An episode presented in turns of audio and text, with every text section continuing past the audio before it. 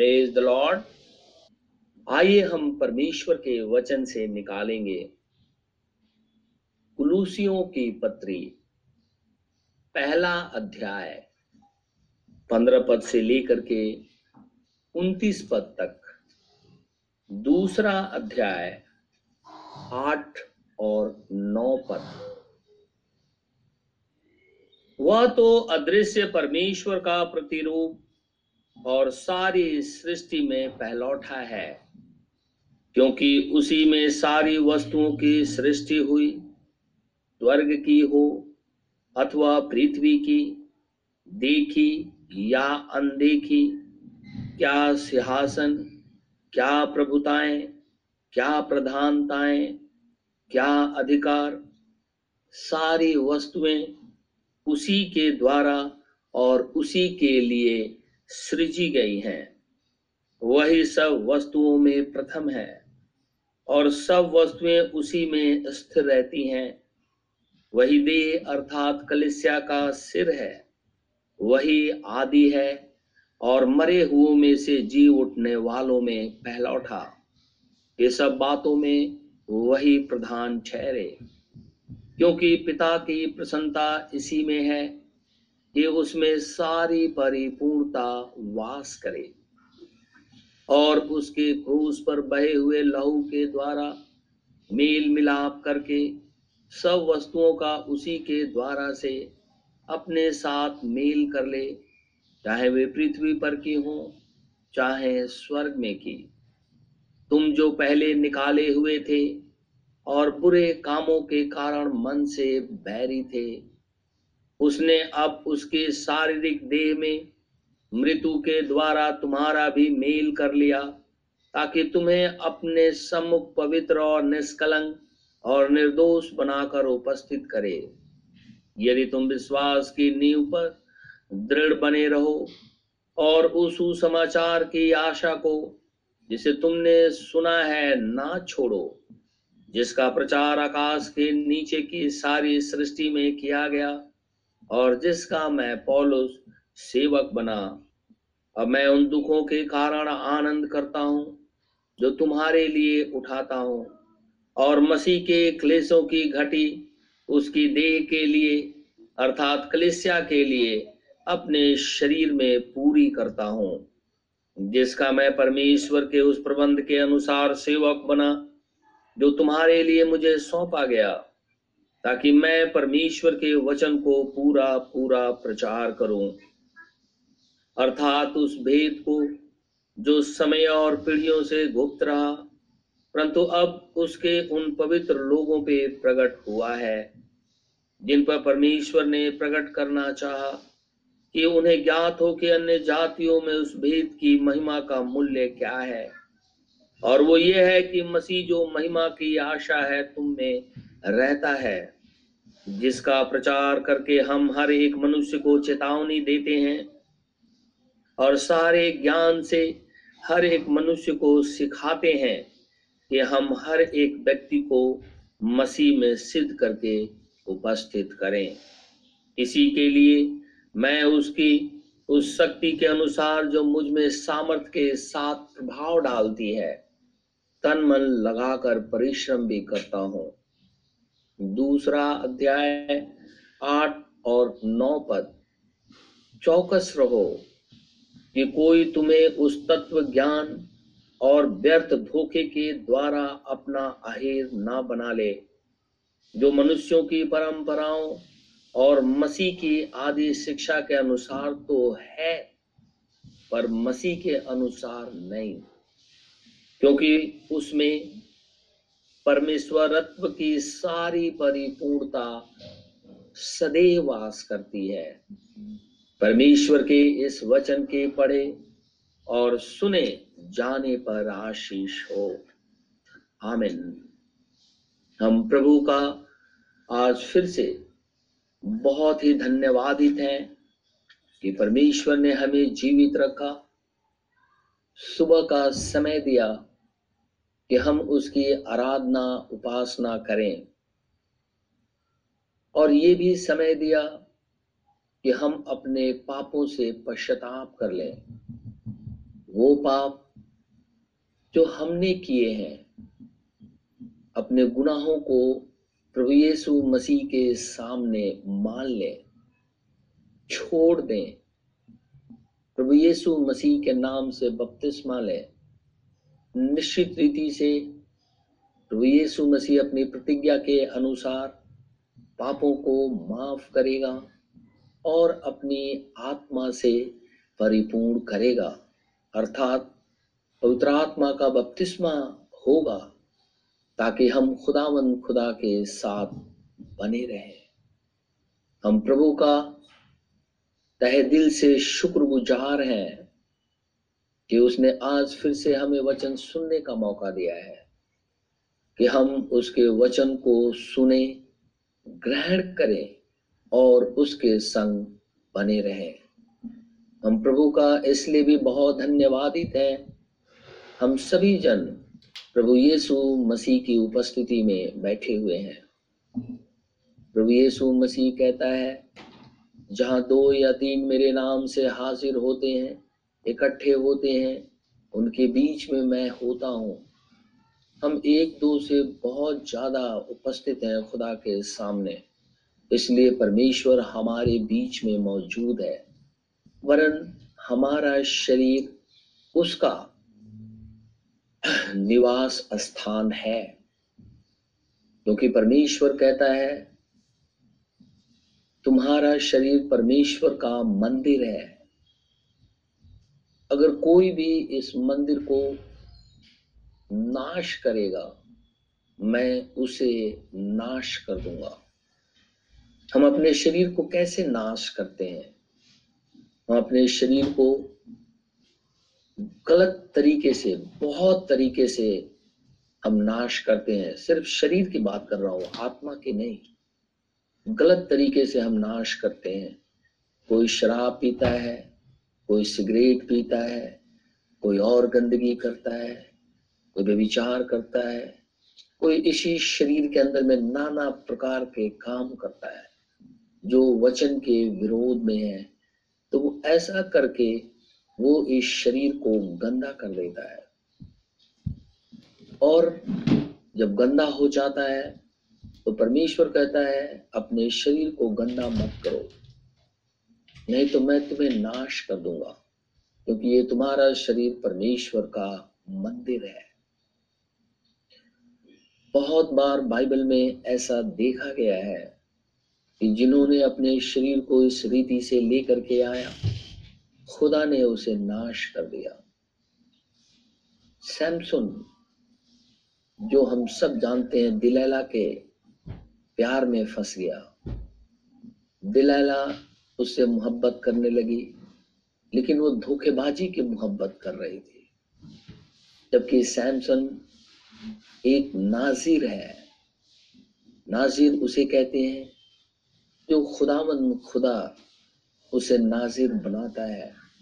उसके अंदर में बहुत से चिन्ह भी होते हैं। इसके पास चिन्ह था कि इसका बाल कभी भी मुड़ना नहीं चाहिए। लेकिन वो दिलैला के चक्कर में फंस गया।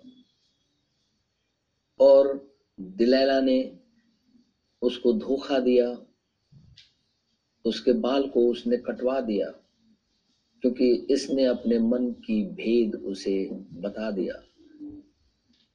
प्यार के चक्कर में उसने परमेश्वर के वचन को नकार दिया।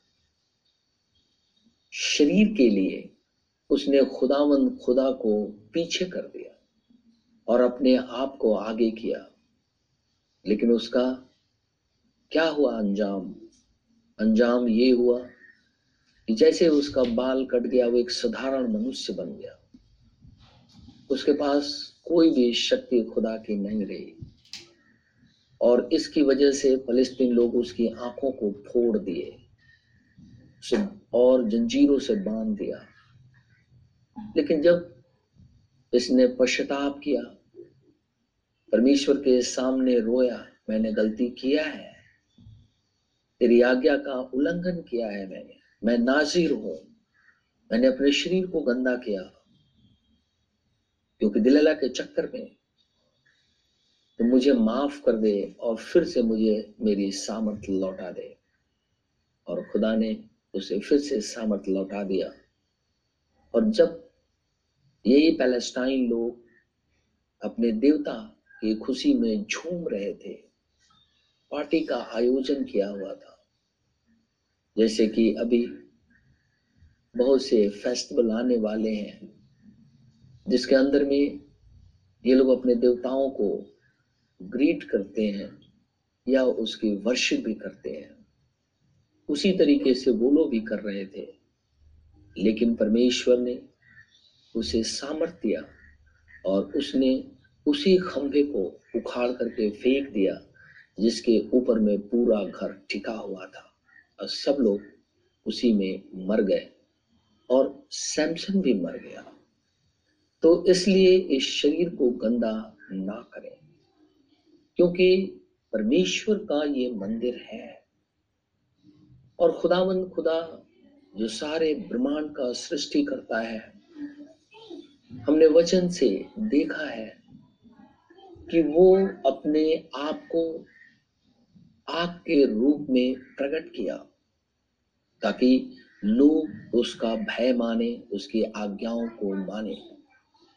फिर वो अपने आप को बादल के रूप में प्रकट किया, ताकि लोग उसे अपनी आँखों से देखें कि देखो, खुदा वहाँ मौजूद है। फिर उसने अपने आप को माइटी विंड के रूप में लेकर के आया। उसमें से होकर के बातचीत किया, ताकि लोग उसकी आवाज़ को सुने। ब्रनम के साथ में बार बार वो ऐसे बातें करता था माइटी विंड के रूप में। उसके बाद में खुदा का वचन कहता है कि परमेश्वर अपने आप को थियोफेनी में लेकर के आया। एक ऐसा शरीर जो हाड़ और मांस का नहीं है, लेकिन वो शरीर दिखाई देता है। और उसमें होकर के परमेश्वर अब्राहम से मिला।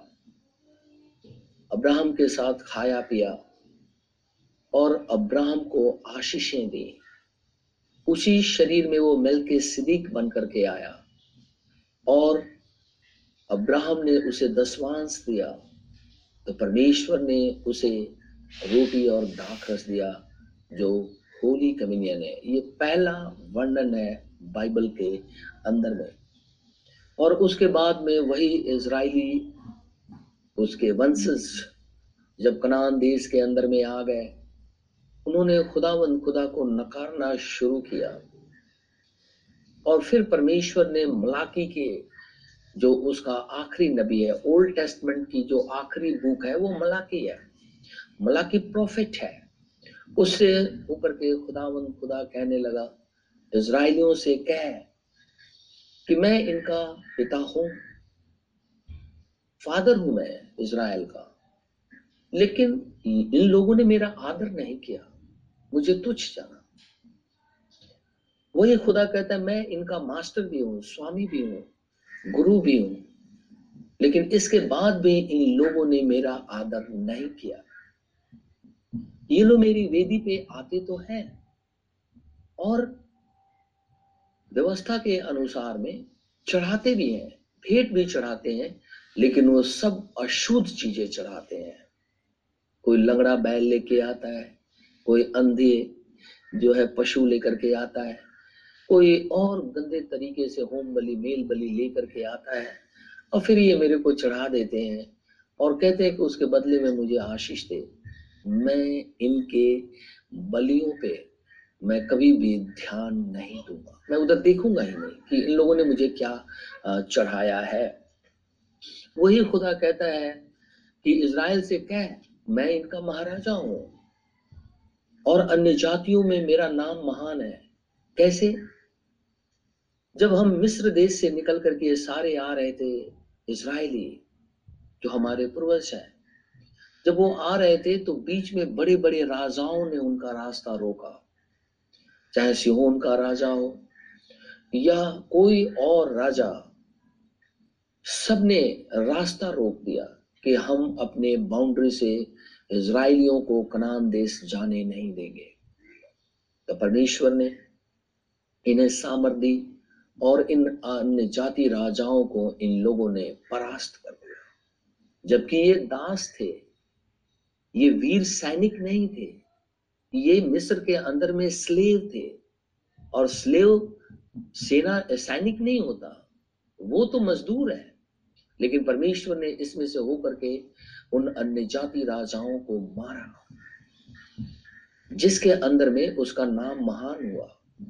और इसीलिए जब वो यरिहो में आता है, और वो स्त्री जो वेश्या थी वो कहती है कि हमने सुना है कि तुम लोगों ने बड़े बड़े राजाओं को मारा और इसलिए हमारा राजा भी थर थर कांपता है, डरता है कि वो इसराइली जो खुदावन खुदा के लोग हैं, लाल समुद्र को खुदा ने उनके लिए दो भाग कर दिया।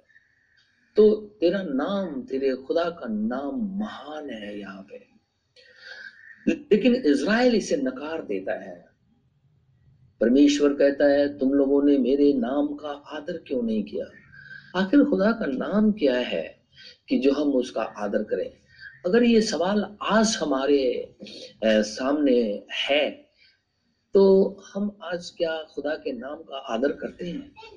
अगर कोई आज हमारे से पूछे कि कि हमारे खुदावन खुदा, हमारे प्रभु परमेश्वर का नाम क्या है तो हम क्या बोलेंगे?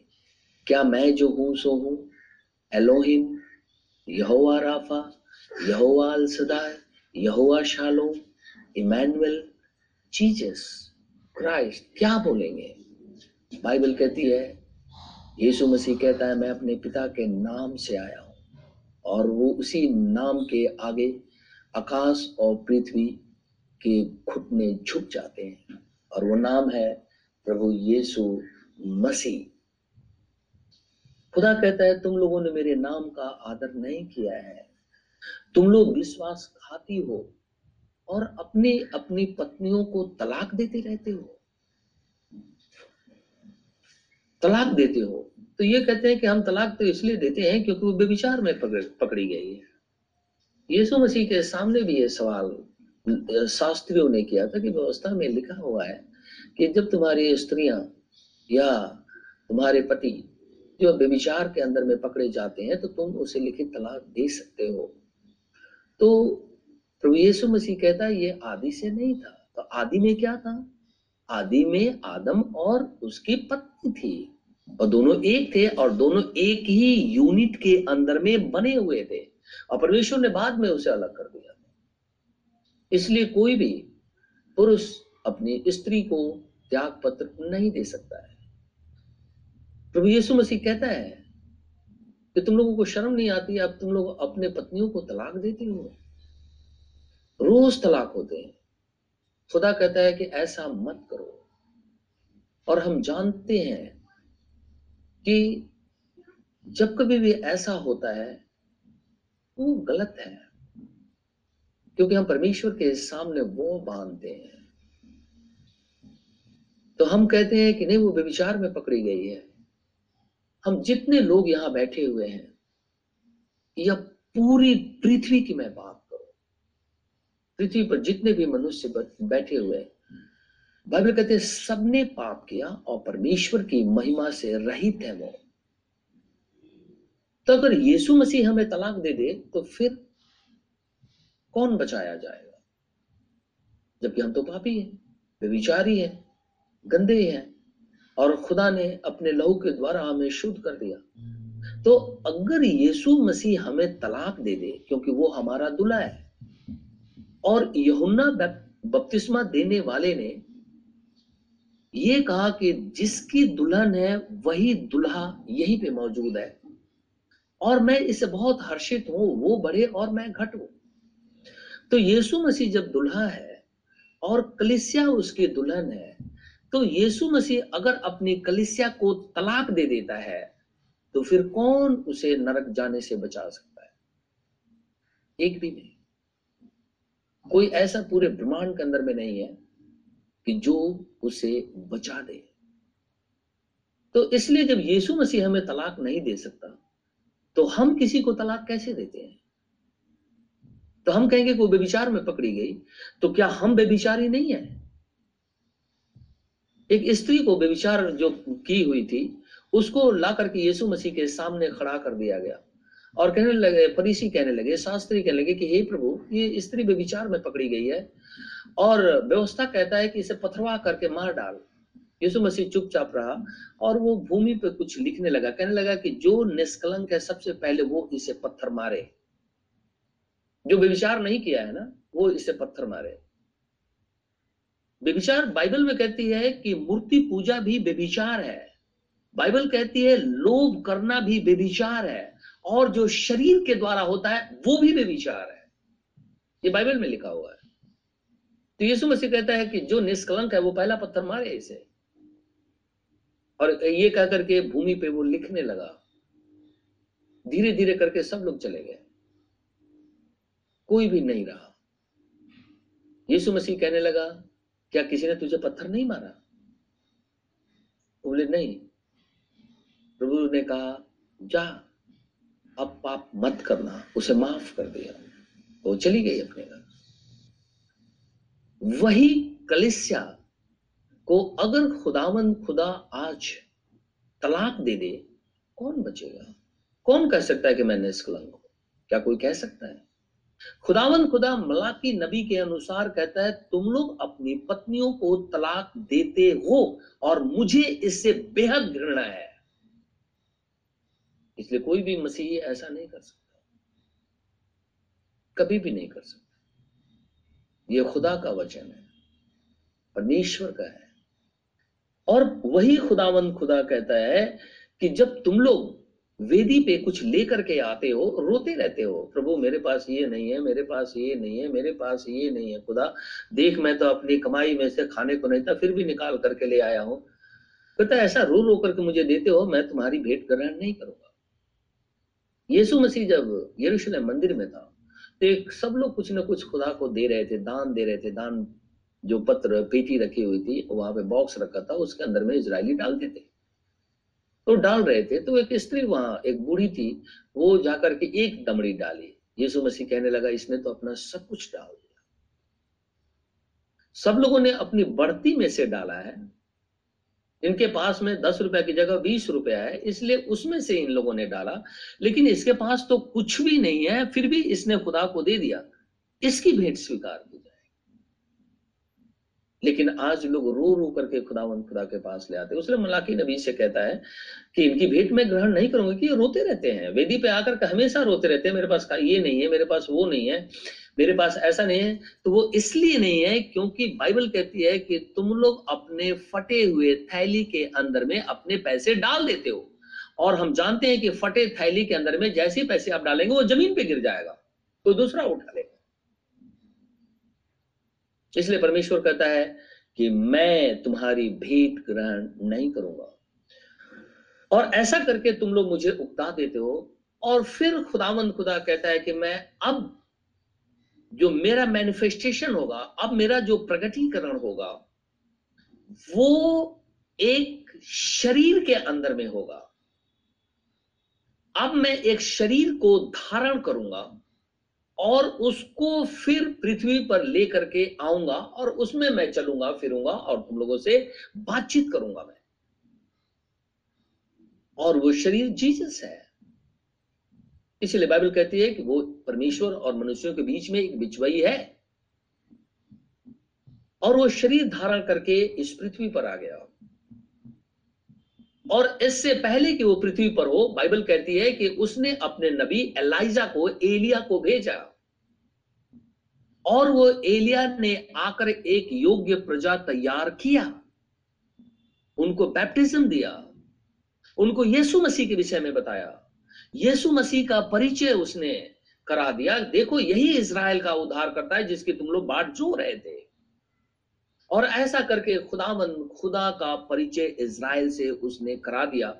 और ये भी कहने लगा, मैंने तो तुम्हें पानी से बपतिस्मा दिया है। वो जो आया हुआ है ना इतना महान है कि अगर वो खड़ा हो तो मैं उसकी जूती नीचे बैठ करके खोल नहीं सकता मैं।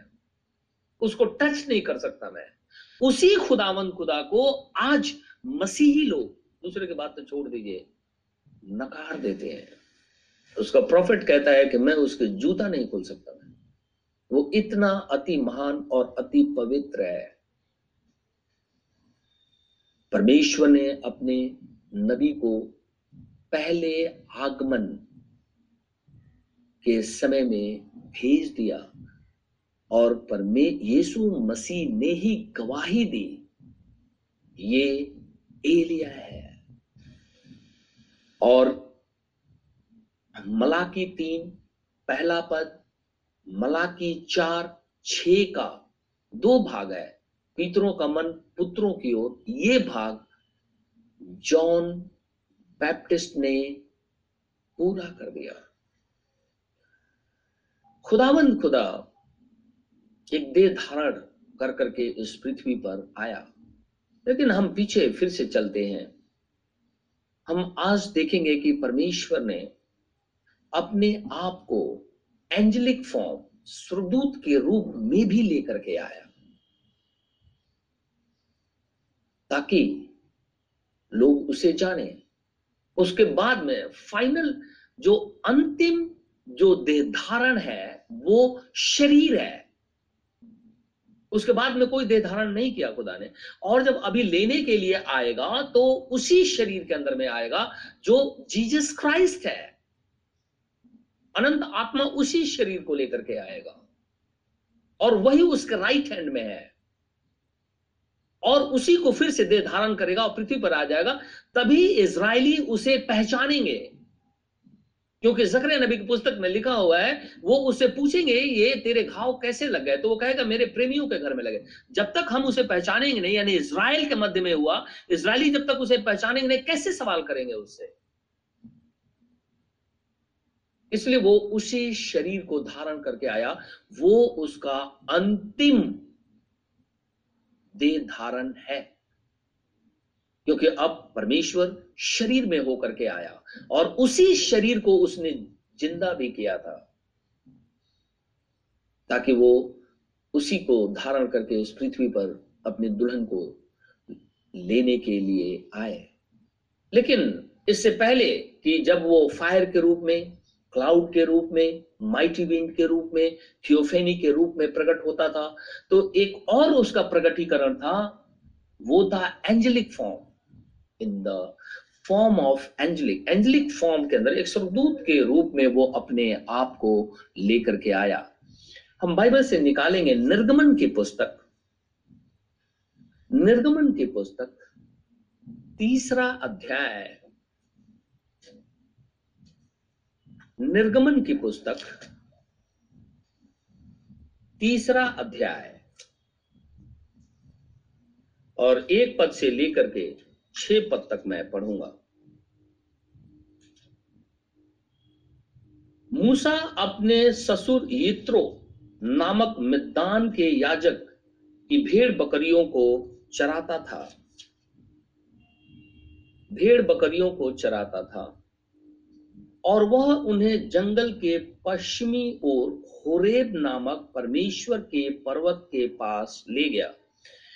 इंग्लिश में लिखा हुआ है, वो डेजर्ट के लिखा है नाउ द खुदा कहता है कि now Moses kept the flock of Jethro is father in law the priest of Midian and he led the flock to the backside of the desert. वहाँ कोई रेगिस्तान होगा, उन्हें देखा नहीं है। उसके पीछे वो ले गया और वहीं पे खुदा का पर्वत था। खुदा का पर्वत कौन सा? अब्राहम ने जहाँ अपने पुत्र को कुर्बान करने के लिए ले गया था, जिस पर्वत पे उसी के विषय में ये बात कर रहा कि वो होरेब नाम परमेश्वर के पर्वत के पास ले गया और परमेश्वर के दूत ने लिखा है, हम ध्यान से इसे देखेंगे। कहता है, खुदा के दूत ने परमेश्वर के दूत ने एक कटीली झाड़ी के बीच, कटीली झाड़ी के बीच आग की लौ में उसको दर्शन दिया और उसने दृष्टि उठाकर देखा कि झाड़ी जल रही है पर भस्म नहीं होती। And the angel of the Lord appeared unto him in a flame of fire. Bible कहते हैं कि परमेश्वर का दूत कटीली झाड़ी के बीच में से, आग में से होकर के मूसा को दर्शन दिया। अब ये एंजल ऑफ़ द लॉर्ड कौन है जो कि मूसा से बातचीत कर रहा है। झाड़ी आग से जल रही है। और बाइबल कहती है कि ये खुदामंद खुदा का अपियरेंस है। लेकिन लिखा है, एंजल ऑफ़ द लॉर्ड तो हमारे मन में ये सवाल है कि भाई कह रहे हैं कि ये खुदा का अपियरेंस है, प्रगटीकरण है, और यहाँ तो लिखा है कि एंजल ऑफ़ द लॉर्ड थोड़ा हम आगे पढ़ेंगे। तब मूसा ने कहा, तब मूसा ने, फिर से दो पद में पढ़ता हूँ। और परमेश्वर के दूत ने कटीली झाड़ी के बीच आग की लौ में उसको दर्शन दिया। और उसने दृष्टि उठाकर देखा कि झाड़ी जल रही है, पर भस्म नहीं होती। तो मूसा ने कहा, मैं उधर जाकर इस बड़े आश्चर्य को देखूँगा कि वह झाड़ी क्यों नहीं जल जाती? जब यहोवा ने देखा, अब यहाँ बात आती है कि यहोवा ने देखा कि मूसा देखने को मुड़ा चला आता है। क्या चीज़ देखने को मूसा मुड़ करके जा रहा था? उस आग को।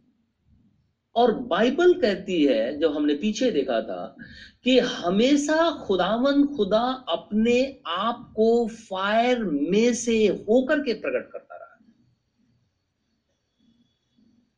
ये इस समय के अंदर में, क्योंकि मूसा के समय में वो पिलर ऑफ़ फायर और पिलर ऑफ़ क्लाउड के रूप में दिखाई देता था। खुदा ने देखा कि अब मूसा देखने को मुड़ा चला आता है, तब परमेश्वर ने झाड़ी के बीच में से उसे पुकारा। खुदा वहीं पे था, एंजलिक फॉर्म के अंदर में। वहाँ लिखा है, एंजल ऑफ़ द लॉर्ड। ये परमेश्वर का प्रकटीकरण है। जैसे वो मनुष्य का पुत्र, परमेश्वर का पुत्र, दाऊद का पुत्र अब्राहम का पुत्र, ये खुदामंद खुदा के ऑफ़िस है। Father Son and Holy Ghost ये खुदामंद खुदा के ऑफ़िस हैं, जिसमें से होकर के परमेश्वर बात करता है। और वो जैसे बोलता है कि मैं तो पिता तुम्हारा हूँ, तुम लोगों ने आदर नहीं किया, मैं पुत्र के, पुत्र बन करके आएगा फिर भी तुम लोगों ने मुझे नहीं पहचाना और आज पवित्र आत्मा के रूप में मैं हूँ। तो परमेश्वर इस रूप में अपने आप को लेकर के आता था पुराने समय के अंदर में।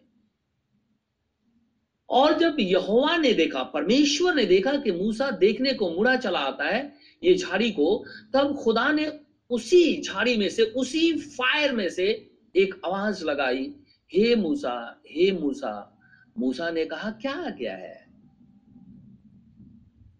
उसने कहा, इधर मत आ।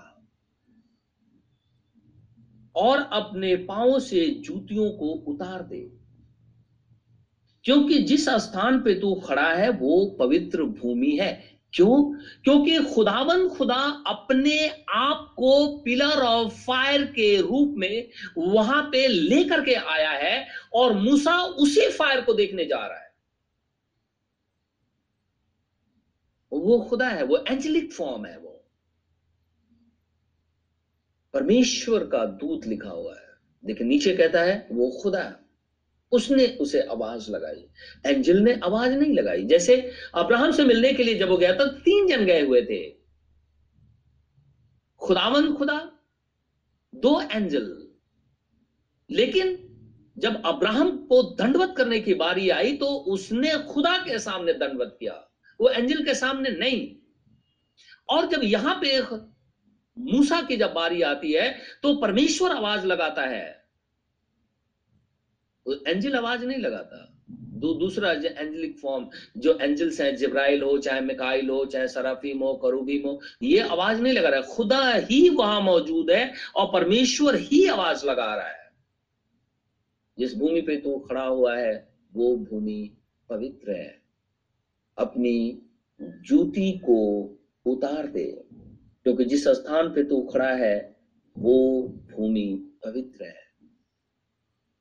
हम सभी जन जब आराधना के समय में बैठते हैं, हमेशा मैं ये कहता रहता हूँ, जब आप परमेश्वर की उपस्थिति में एक बार आ जाते हैं तो दौड़ करके ये काम, दौड़ करके वो काम, या दुआ हो रही है तो आँखों खोल करके चलो दुआ हो रही है तो देख कोई नहीं रहा है, चलो दूसरा काम कर लेते हैं। ऐसा काम ना करें।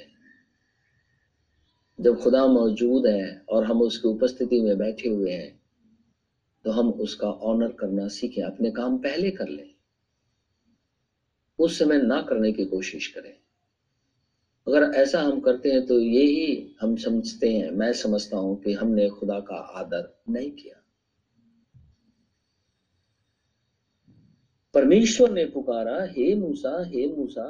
तो मूसा ने कहा, क्या आ गया क्या कहना चाहता है खुदावन खुदा? मैं इसे पढ़ू। इंग्लिश में लिखा हुआ है एंड ही सेड चार पद and when the Lord saw that he turn aside to see God called unto him out of the midst of bush. उसी झाड़ी में से खुदा ने उसे पुकारा था। And said Moses Moses, and he said, here am I, मैं यहाँ हूँ। क्या आज्ञा नहीं, कोई कमांड नहीं हो रहा। वो पुकार करके कहता, मैं खुदा, मैं यहाँ पे हूँ। परमेश्वर ने जब उसे पुकारा था पाँच पद में कहता है, उसने कहा, इधर पास मता और अपने पाँव से जूतियों को उतार दे, क्योंकि जिस स्थान पे तू खड़ा है, वो पवित्र भूमि है। फिर उसने कहा, मैं तेरे पिता का परमेश्वर और अब्राहम का परमेश्वर और इसहाक का परमेश्वर और याकूब का परमेश्वर हूँ तो मूसा ने जो परमेश्वर की ओर देखने से डरता था, अपने मुँह को ढांप लिया। क्योंकि परमेश्वर का तेज इतना ज़्यादा है। जब खुदावंद खुदा पुकारा उसे, जब उसे देखा तो भयभीत हो गया कि यहाँ तो अब्राहम, इसहाक और याकूब का खुदावंद खुदा खड़ा हुआ है। और हम जो यहाँ पे बैठे हुए हैं वही अब्राहम, इसहाक और याकूब का परमेश्वर पवित्र आत्मा के रूप में आज हमारे मध्य में यही पे मौजूद है। हमें महसूस करना चाहिए, क्योंकि वो खुदा है। कहता है, जहाँ दो या तीन होंगे, मैं होऊँगा उनके बीच में। अब दो तीन से बहुत अधिक है। हमारा खुदा हमारे मध्य में मौजूद है। यह परमेश्वर का एक एंजलिक फॉर्म है। एक दूत के रूप में खुदामंद खुदा ने मूसा को आवाज़ लगाई। लेकिन जैसे ही उसने बोला कि मैं तेरे पिता का परमेश्वर हूँ, अब्राहम, इसहाक और याकूब का खुदा हूँ, वैसे ही डर गया। उससे पहले तो वो देखने जा रहा था। लेकिन जब उस झाड़ी में से आवाज़ आई कि मैं तेरा खुदा हूँ, तेरे बाप का भी खुदा हूँ मैं, तेरे परदादा का भी खुदा हूँ मैं, तेरे दादा का भी खुदा हूँ मैं तब ये भयभीत हो गया। क्योंकि स्वर्ग और पृथ्वी का सृष्टि करता वहाँ पे मौजूद है। खुदा का ये एंजलिक फॉर्म है। दूत के रूप में वो दिखाई देता है। परमेश्वर ने मूसा से बातचीत की। बातचीत करने के बाद उसे मिस्र देश के अंदर में भेजा।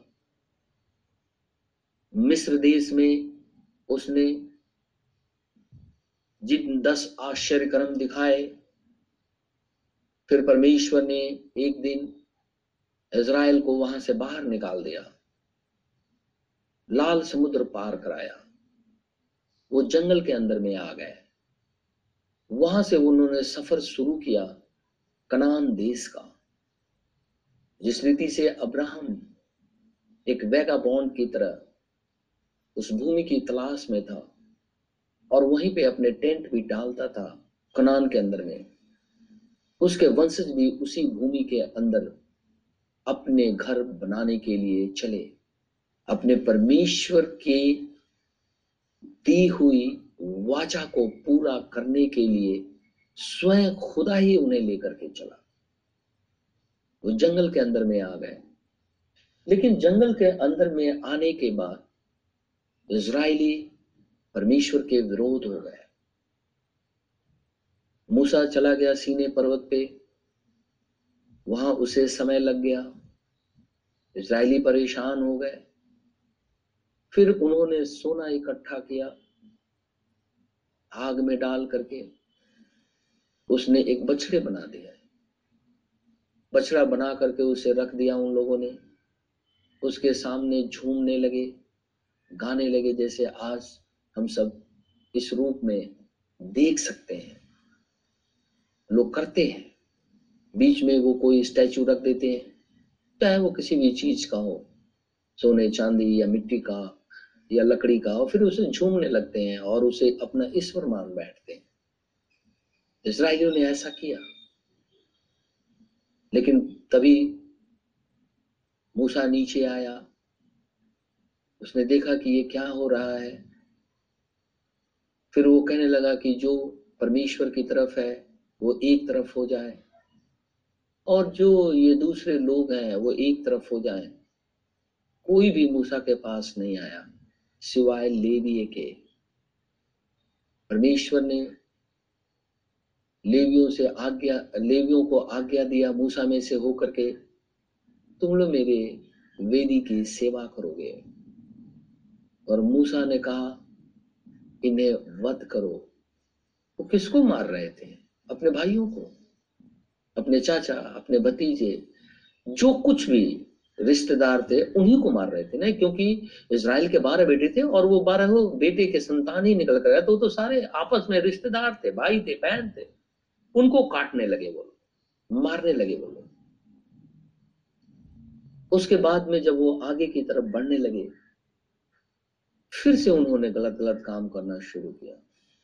क्योंकि जैसे जैसे वो चलते थे, वो परमेश्वर पे कुड़कुड़ाते रहते थे, भला बुरा बोलते थे, और परमेश्वर के सेवक को भी भला बुरा बोलते थे। परमेश्वर के विरोध में खड़ा हो जाते थे, क्योंकि शैतान जो है उनको मोटिवेट कर देता था, उनको परेशानी में डालता था। जबकि परमेश्वर वही था। लेकिन वो चलते चलते हो सकता है थक जाते हो, प्यास कभी लग जाती थी इनको। कभी भूख लग जाती थी तो ये मांगने के बजाय ये परमेश्वर को ही उल्टा बोलने लगते थे और खुदा को खुदा के नबी को भी उल्टा और सीधा बोलते थे और बुरी बुरी बातें बोलते थे और परमेश्वर इससे नाराज़ हो जाता था। जबकि इन्होंने सारे आश्चर्य क्रम देखे थे कि लाल समुद्र को क्या कोई दो भाग में कर सकता है? आज कोई दो भाग में समुद्र को कर सकता है, ताकि लोग उसमें से होकर के पार हो जाए। खुदा ने ऐसा करके दिखाया। फिर भी इसराइलियों ने विरोध किया, आगे चल करके। जो ये परमेश्वर का बार बार विरोध कर रहे थे, क्योंकि शैतान ही इन्हें बार बार परेशानी मोटिवेट कर देता था और परमेश्वर के अगेंस्ट में खड़ा कर देता था। ये बहुत आश्चर्य की बात है। आज भी ऐसा ही है। खुदा पिलर ऑफ़ फायर के रूप में मौजूद है। पिलर ऑफ़ क्लाउड के रूप में मौजूद है। इसराइल उसे देख रहा है, फिर भी शैतान उन्हें इस रीति से प्रवोक कर देता है, वो परमेश्वर को उल्टा बोल देते आज भी खुदावन खुदा का निवास स्थान हमारे मध्य में है, लेकिन जैसे ही सर्विस खत्म होती है या हम बाहर जाते हैं या कुछ और होता है, ये सारी चीज़ें हम भूल जाते हैं और भूलने के बाद में परमेश्वर के विरोध में ही काम करना शुरू कर देते हैं। शायद हमें समझ में नहीं आता। इसराइल ने ऐसा किया। जब इसराइल ने ऐसा किया तो परमेश्वर कहने लगा अब मैं इसराइल के साथ नहीं चलूँगा। मैं जाऊँगा इंडिया हम निकालेंगे। निर्गमन की पुस्तक तेईस अध्याय। निर्गमन की पुस्तक। उसका तेईस अध्याय।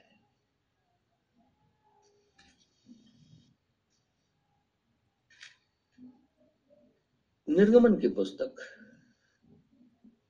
तेईस अध्याय मैं पढ़ूँगा। बीस पद से बाकी हाँ एक, बीस पद से पहले मैं एक वर्ष पढ़ूँगा। मैं चाहता हूँ कि हर एक भाई बहन इस वर्ष को ज़रूर याद रखेगा, निश्चित रीति से याद रखेगा। क्योंकि ये परमेश्वर का वचन है। तेरह पद में पढ़ूँगा। सबसे पहले, बीस पद से पढ़ने से पहले तेरह पद पढ़ूँगा। खुदा कहता है, जो कुछ मैंने तुमसे कहा है, उसमें सावधान रहना। खुदा उन्हें बीच बीच बोलता था क्योंकि उनके मध्य में मौजूद था। सावधान रहना और दूसरे देवताओं के नाम की चर्चा ना करना। वरन वे तुम्हारे मुँह से सुनाई भी न दे। क्या बोलता है खुदा? फिर से मैं पढ़ूँगा इसे। जो कुछ मैंने तुमसे कहा है, उसमें सावधान रहना। और दूसरे देवताओं के नाम की चर्चा ना करना, वरन वे तुम्हारे मुँह से सुनाई ना दे। लेकिन आज क्या होता है? अभी दशहरा आ गया, दिवाली आने को है फेस्टिवल और भी बहुत से फेस्टिवल आने को हैं। हम बैठ करके उसके विषय में चर्चा करते हैं। और उन देवताओं के विषय में भी चर्चा करते हैं। और कोई कोई तो इस रीति से बोलता है कि हमने ऐसा देखा, हमने वैसा देखा। और बड़ा वहाँ जाते हैं, या कभी कोई ऐसे चर्च का उसके यहाँ जाते हैं तो वो कब्र पे ऐसा चीज़ दिखाई देता है। फिर हम वहाँ पे गए उस कब्र के पास तो हमने देखा कि वहाँ ऐसा हो जाता है। इस रीति से वो लोग चर्चा करते हैं। हम सब समझ रहे हैं मैं क्या कहना चाहता हूँ। लेकिन परमेश्वर ने जब इज़राइल को सीने पर्वत पे दर्शन दिया, आग के रूप में तो परमेश्वर ने एक व्यवस्था दी जिसे हम टेन कमांडमेंट्स के नाम से भी जानते हैं। और उसमें खुदा ने कहा था कि किसी भी मूर्ति की उपासना मत करना। और आगे चल करके कहता, तुम उसकी चर्चा भी मत करो। तुम्हारे मुँह से ये बातें मैं सुनना नहीं चाहता। खुदा ये कहता है मैं तुम्हारे मुँह से ये बातें नहीं सुनना चाहता कि तुम लोग ऐसा कहते हो कि मैं उस कब्र स्थान पे गया, वहाँ पे गया तो वो चीज़ हो जाती है, वहाँ चादर चढ़ाओ तो वो चीज़ हो जाता है, वहाँ लड्डू चढ़ा दो तो ये हो जाता है, वहाँ ऐसे करते तो उसकी चर्चा तुम करते रहते हो। हमेशा करते हो तुम लोग। उस टोना टटका करने वाले के पास गए तो वो उस देवता के नाम से कुछ बोल गया, उस भूत सिद्धि करने वाले के पास गए तो वो कुछ बोल गया, वहाँ पे गए तो कुछ और बोल गया, उस मंदिर में गए तो कुछ और बोल दिया। मैंने ऐसा देखा है, मैंने वैसा देखा है, और इस तरीके से तुम चर्चा करते हो। परमेश्वर कहता है, तुम्हारे मुँह से भी मैं सुनना नहीं चाहता ये। चर्चा मत करो। मुझे अभी भी याद है, जब मैं एक बार रांची में कन्वेंशन में प्रचार करने गया हुआ था, रांची के अंदर में। तो हमारे साथ में कुछ भाई भी थे। सुबह सुबह का वाक्य है। मैं सोच, चार बज रहे होंगे। हम, हमें जहाँ ठहराया गया था, वहाँ पे एक ही कमरे में तीन बेड लगे हुए थे। मैं लेटा हुआ था क्योंकि सुबह के चार बज रहे थे, लेकिन प्रचार करना भी था। तो दो भाई सुबह से उठ करके इन्हीं बातों की चर्चा कर रहे थे। बार बार अपने देवताओं को, उस देवता को कि ऐसा है, वैसा है, ये है, वो है, कर रहे थे। मेरे से रहा नहीं गया, मेरी नींद खुल गई थी। रहा नहीं गया, फिर मैंने बाइबल उठाई, सिरा नहीं रखा था। मैंने कहा, हम बाइबल से एक वर्ष पढ़ेंगे। निर्गमन के पुस्तक तेईस अध्याय, इसी तेरह पद परमेश्वर कहता है कि जो कुछ मैंने तुमसे कहा है, उसमें सावधान रहना। और दूसरे देवताओं के नाम की चर्चा ना करना, वरन वे तुम्हारे मुँह से सुनाई भी न दे। तो आप लोग चार बजे से उठ करके केवल यही चर्चा कर रहे हो। क्यों कर रहे हो ऐसा? सीने पर्वत जो दस आज्ञा दी गई थी, वो तो तुम्हें याद है ना? फिर आज लोग मरियम की ही चर्चा क्यों करते हैं? कहाँ लिखा हुआ है पूरे बाइबल के अंदर में? जेनेसिस टू रेवलेशन उत्पत्ति के पुस्तक से लेकर के प्रकाशित वाक्य तक। कहाँ लिखा हुआ है कि वो हमारी मीडिएटर है, या हमें उससे दुआ करनी चाहिए, या परमेश्वर का जो कोई एंजलिक फॉर्म है वो? या वो फायर के रूप में उसमें अंदर में प्रकट हो गया था? नहीं, ऐसा तो कुछ भी नहीं है। कहीं पूरी बाइबल नहीं करती फिर हम ऐसी चर्चा क्यों करते रहते हैं? और क्यों उसके वर्ष में उसे लेकर के आ जाते हैं? परमेश्वर कहता है, ऐसा मत करो। तुम्हारे मुँह से मैं ये चर्चा सुनना नहीं चाहता। खुदा बोलता है, मैं सुनना नहीं चाहता तुम्हारे मुँह से इन बातों को। लेकिन मनुष्य, क्योंकि बाइबल नहीं पढ़ता, और इसलिए इन बातों को हमेशा बोलता रहता है। हमेशा। खुदा ने इज़राइल को ये बातें कह दी सावधान रहना। अब पढ़ूँगा बीस पद से। खुदा कहने लगा, सुन, मैं एक दूत को तेरे आगे आगे भेजता हूँ, जो मार्ग में तेरी रक्षा करेगा। और जिस स्थान को मैंने तैयार किया है, उसमें तुझे पहुंचाएगा। उसके सामने सावधान रहना और उसकी मानना उसका विरोध न करना, क्योंकि वह तुम्हारे अपराध क्षमा ना करेगा, इसलिए कि उसमें मेरा नाम रहता है। अब ये कौन है? खुदा का नाम उसके अंदर में है। यीशु मसीह क्या कहता है? यीशु मसीह कहता है, मैं अपने पिता के नाम से आया हूँ, यानी सर्वशक्तिमान का नाम यीशु मसीह है, जो उस शरीर के अंदर में था। यहाँ जो एंजिल प्रकट हो रहा है, उसके अंदर में खुदावन खुदा का नाम है, अर्थात स्वयं परमेश्वर वहाँ मौजूद है। इस एंजलिक फॉर्म के अंदर में। कहता है, तुम लोग उसकी बात मान लेना। क्योंकि अपराध क्षमा करने का केवल एक ही के पास अधिकार है, और वो है अनंत परमेश्वर। वही किसी के गुनाहों को माफ़ करता है। और वही अनंत परमेश्वर जब एंजलिक फॉर्म के अंदर में आया तो मूसा को कहता है, देखो, इसकी बात मानो, क्योंकि इसमें मेरा नाम है। वो तो शारीरिक देह नहीं थी ना। शारीरिक देह तो वहाँ नहीं था। वहाँ तो एक फॉर्म के रूप में खुदा एंजल के रूप में है, और एंजल उसी के अंदर में खुदावन खुदा का नाम है, अर्थात वचन वहीं पे मौजूद था। एक फॉर्म के रूप में एक एंजल के रूप में। उसके सामने सावधान रहना हमेशा।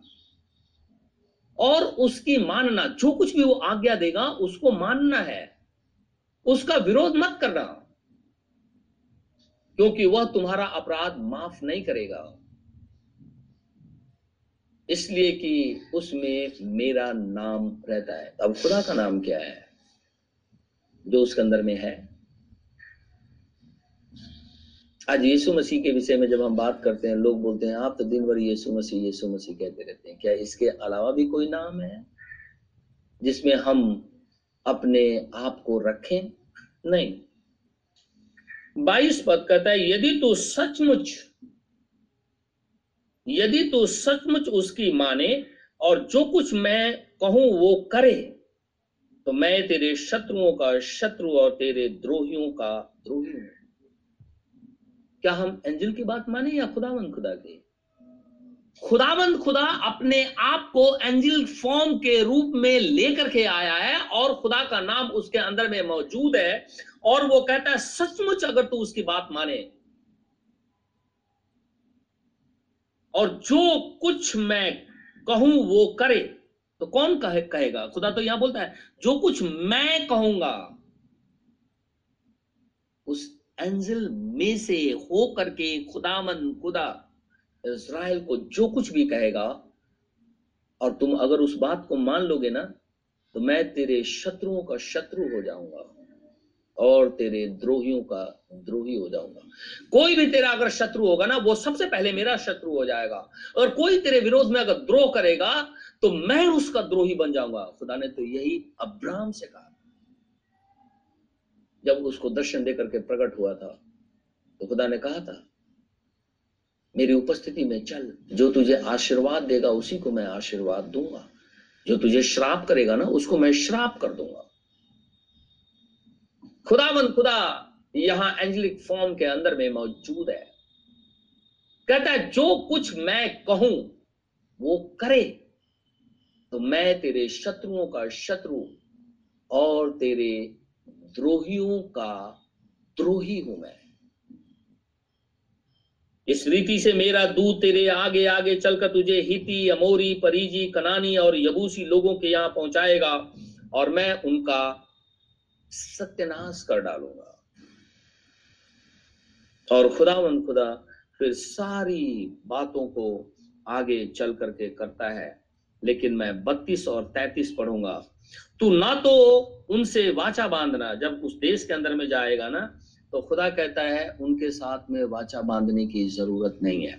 यानी उन लोगों के, जो हिती अबू यबूसी, एमोरी, परीजी, कनानी, जो उस देश के अंदर में रहते हैं, कहता उनसे वाचा मत बांधना और ना उनके देवताओं से कोई वाचा बांधना। वे तेरे देश में रहने ना पाए। ऐसा ना हो कि वे मुझसे तेरे तुझसे मेरे विरोध पाप कराए, क्योंकि यदि तू उनके देवताओं की उपासना करे तो यह तेरे लिए फंदा बनेगा। ये खुदा बोलता है। हम सोचते हैं कि कर लिया तो क्या हो गया? ऐसा क्या हो गया? अगर हमने कर लिया, झुक करके दंडवत कर दिया तो क्या हो गया? खुदा कहता है, ये तेरे लिए फंदा है। तो उसकी चर्चा भी मत करना, बातचीत भी मत करना। और जब मैं वहाँ मौजूद रहूँगा, उस एंजिल के रूप में, और जो कुछ भी मैं आज्ञा दूँगा, तुम लोग उसको मानना। अगर तुम लोग उसे नहीं मानोगे तो निश्चित रीति से मारे जाओगे। ये खुदामन खुदा का वचन है। जो स्वयं परमेश्वर ने कहा, इसीलिए मूसा वो कहता है आगे चल करके जब हम सब जानते हैं, लेकिन मैं उसे बोलूँ, मूसा कहता है कि मेरे समान एक नबी निकलेगा। और तू उसकी मानना, और अगर तुम लोग उसकी बात को नहीं मानोगे, मारे जाओगे।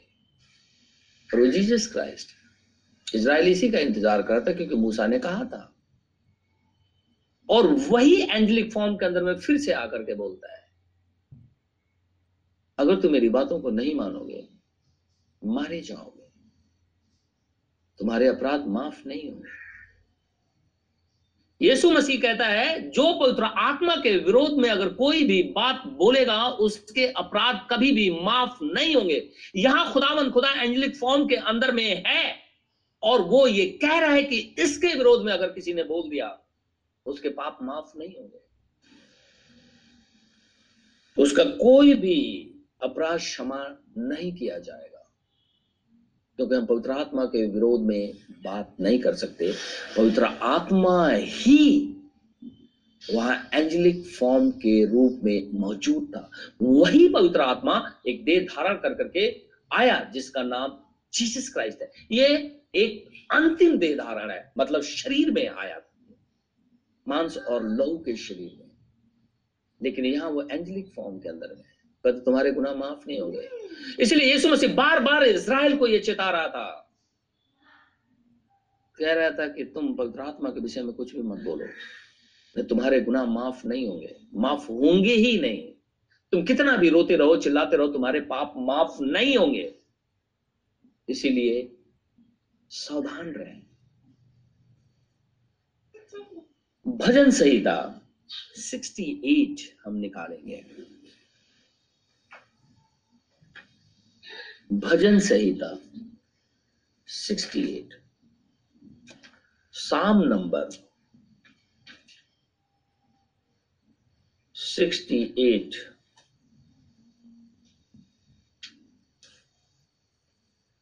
भजन संहिता अड़सठ।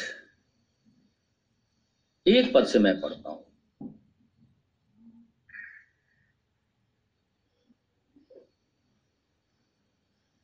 खुदा कहता है, परमेश्वर उठे, उसके शत्रु तितर बितर हों और उसके बैरी उसके सामने से भाग जाए।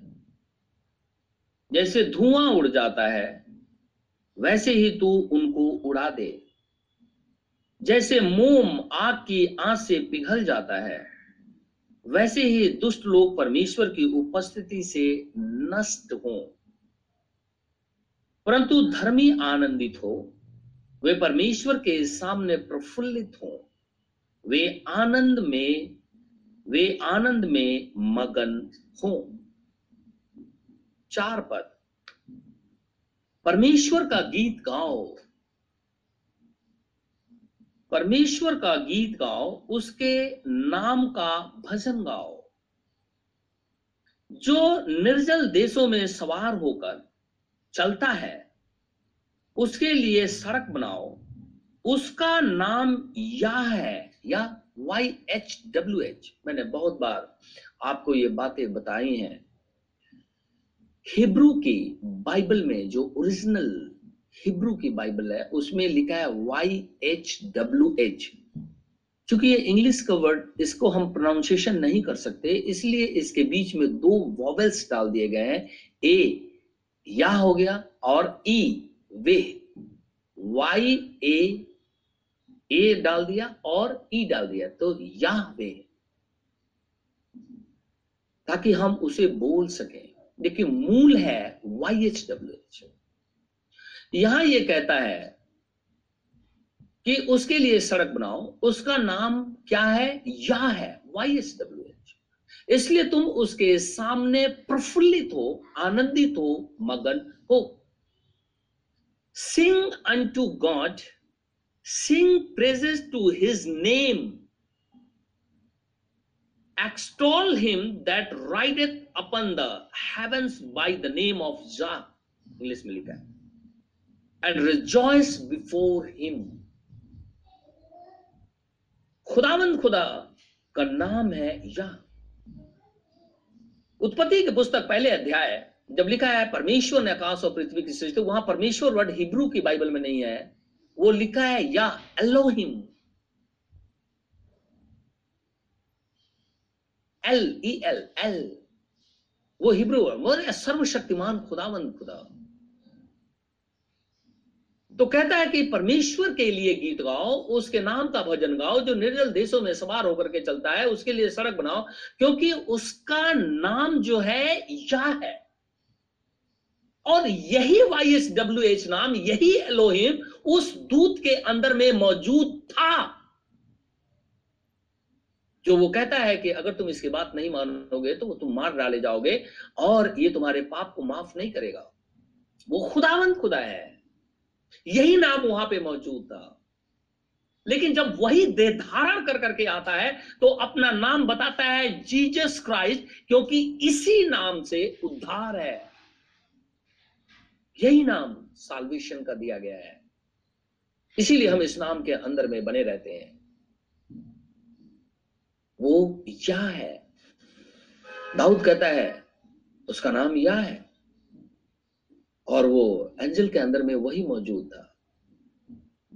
मूसा को उसी ने दर्शन देकर के बोला खुदावन खुदा वही है। वो उस एंजलिक फॉर्म के अंदर में मौजूद है। उसका वचन सुनो। क्योंकि वो पवित्र आत्मा है, पवित्र आत्मा के ये प्रगटीकरण है। और वो पवित्र आत्मा धारी होता है, शरीर को धारण कर लेता है, मांस और लव का हमेशा हम याद रखेंगे, कोई आपसे कहे कि क्या अब्राहम के पास आया था तो क्या वो शरीर में नहीं था? वो शरीर में था, लेकिन वो हार मांस का शरीर नहीं था। वो एक थियोफेनी था, एक ऐसा शरीर जो मूसा को दिखाई दिया था। खुदा, मूसा कहता था, मैं तुझे देखना चाहता हूँ। परमेश्वर ने कहा, तू मुझे पीछे देता वो एक मैन के फॉर्म में था। लेकिन हड्डी और मांस का जो शरीर है, वो जीजस है उसके अंदर में। इसीलिए कुलसियों के पत्र में लिखा है, परमेश्वर की सारी चीज़ें उसी के अंदर में, सदैव निवास करती हैं। उसी शरीर के अंदर में है वो। और आज पवित्र आत्मा हमारे शरीर के अंदर में इसीलिए वो कहता है, तुम अपने शरीर को गंदा मत करो। तो इसी शरीर को ले जाकर के मंदिर में घुटने टेक देते और बोलते हैं कि सब कुछ ठीक है। कैसे ठीक है? अगर सब कुछ ठीक है तो खुदा तो कहता है, चर्चा भी मत करो। और हम कहते हैं, सब कुछ ठीक यही तो शैतान चाहता है कि वहाँ तक हम उन बातों को ना सुने और परमेश्वर से अपने आप की दूरी बनाए रखें, क्योंकि वो अति पवित्र है। आप इस बात को ध्यान रखेंगे। लेकिन खुदा का कितना बड़ा अनुग्रह कि हम अपनी गंदगी में भी, इब्रानियों में लिखा है कि हम अपनी गंदगी में भी उसे छू सकते प्रभु के पास आ जाइए हम कितने भी पापी हैं, हम उसे छू सकते हैं। यशाया नबी की पुस्तक। यशाया नबी की पुस्तक उसका तिरसठ अध्याय सिक्सटी थ्री यशाया नबी की पुस्तक। तिरसठ अध्याय।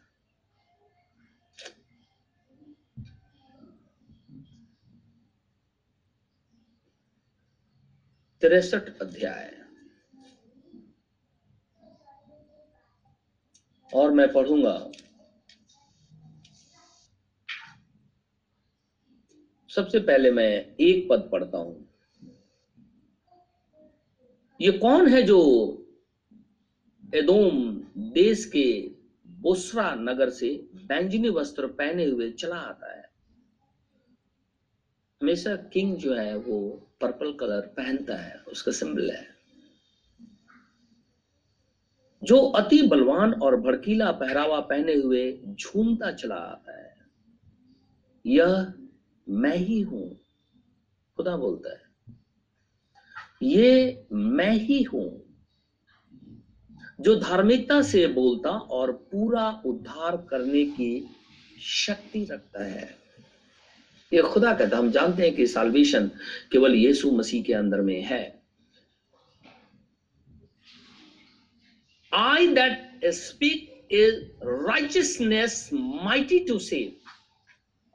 उद्धार करने की सामर्थ केवल मैं ही रखता हूँ। कोई और नहीं। बचाने की सारी सामर्थ मेरे अंदर में है। और यकीन के रूप में दिखाई दे रहा है, क्योंकि वो बैंजनी वस्त्र पहने हुए पर्पल। नौ और दस पद हम पढ़ेंगे।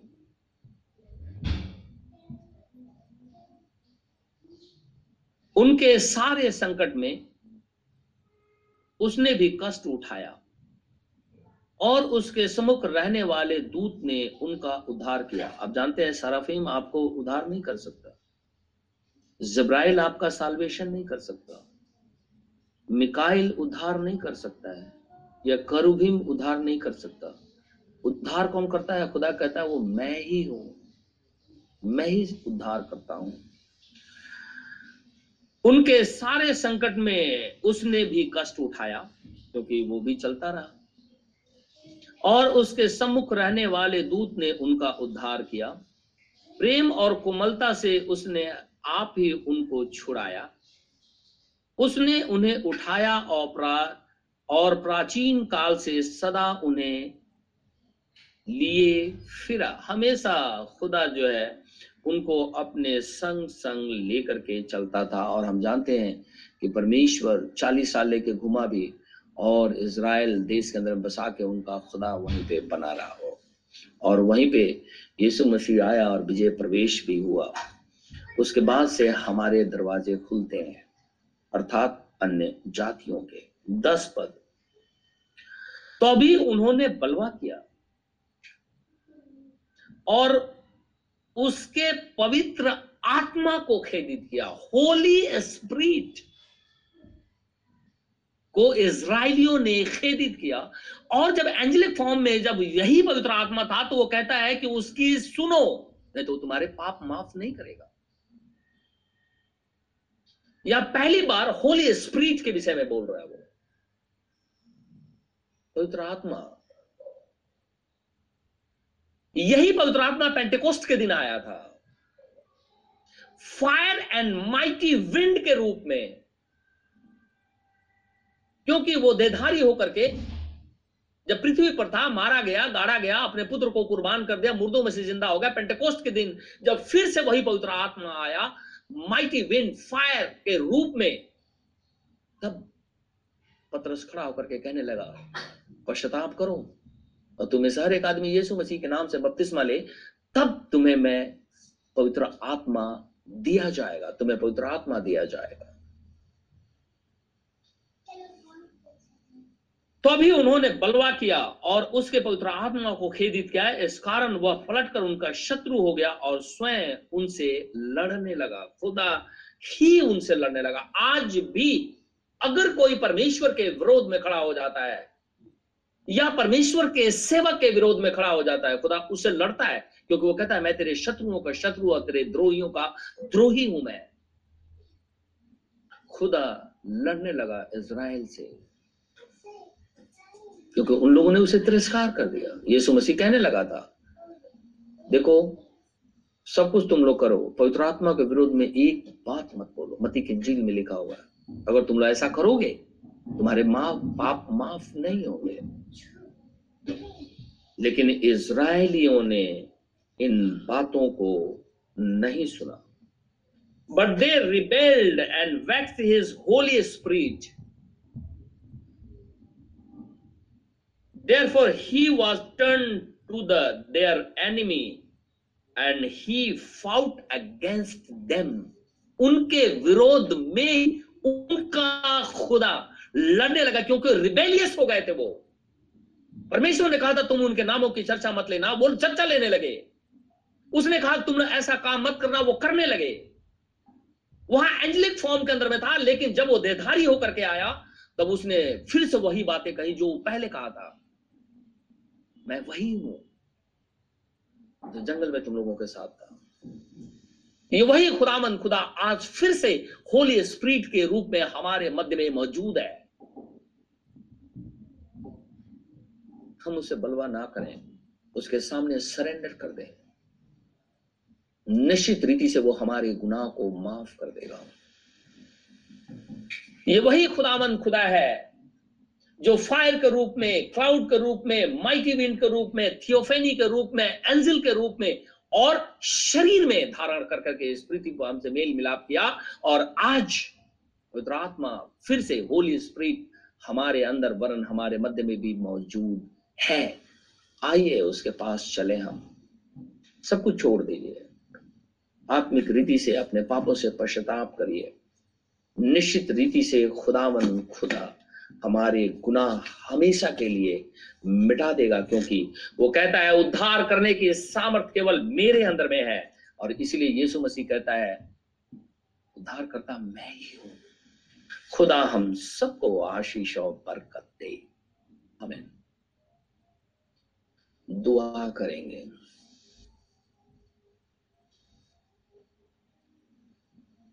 धन्यवाद मेरे परमेश्वर। धन्यवाद मेरे खुदावन खुदा। स्वर्ग और पृथ्वी के सृष्टिकर्ता, हमारे उद्धार करता यीशु, राजा तेरा धन्यवाद हो। पवित्र, अति पवित्र करुणा में प्रभु परमेश्वर तेरा धन्यवाद हो। क्योंकि धन्यवाद और स्तुति के योग्य खुदा केवल तू ही है। हे परम पवित्र, प्रार्थना करता हूँ प्रभु देख बाहर महामारियाँ फैली हुई हैं। ऐसे समय में तेरे बेटे, तेरी बेटियाँ हॉस्पिटल में काम करते हैं, बाहर काम करते हैं, कहीं नौकरी करने जाते हैं, प्रियजनों से मिलने जाते हैं, अपनी जरूरतों के लिए मिलने जाते हैं, या कुछ ही और काम से जाते हैं, बच्चे पढ़ने जाने लगे हैं। वर्शिप के लिए कोई दर दर जाता है, मैं चाहता हूँ अपने दूतों का पहरा हमारे चारों तरफ़ लगा ताकि हम बचाए जाएँ इन महामारियों से। इज़राइल पे रहम कर, यरूशलेम की शांति के लिए दुआ माँगता हूँ। तो दयालु खुदा है, रहम कर। हमारे दिल्ली शहर, हमारे देश वरण संपूर्ण मानव जाति के ऊपर में भी दया कर, ताकि लोग मरने से बच जाएँ। हे परम पवित्र, हमारी सुधी ले मर्ज़ी तेरी पूरी हो प्रार्थना अपने उद्धार करता यीशु नासरी के नाम से माँगता हूँ इसे इसी घड़ी पूरा कर। आमीन। आमीन। ऐ हमारे बाप तू जो स्वर्ग में है तेरा नाम पाक माना जाए। तेरी बादशाहत आए। तेरी मर्ज़ी जैसे स्वर्ग में पूरी होती है ज़मीन पर भी हो। हमारे रोज की रोटी आज हमें दे। जिस प्रकार हम कसूरवारों को माफ़ करते हैं तू भी मेरे कसूरों को माफ़ कर। हमें आजमाइश में ना पड़ने दे, परंतु बुराई से बचा, क्योंकि बादशाह कुदरत और जलाल हमेशा तेरे हैं। आमीन।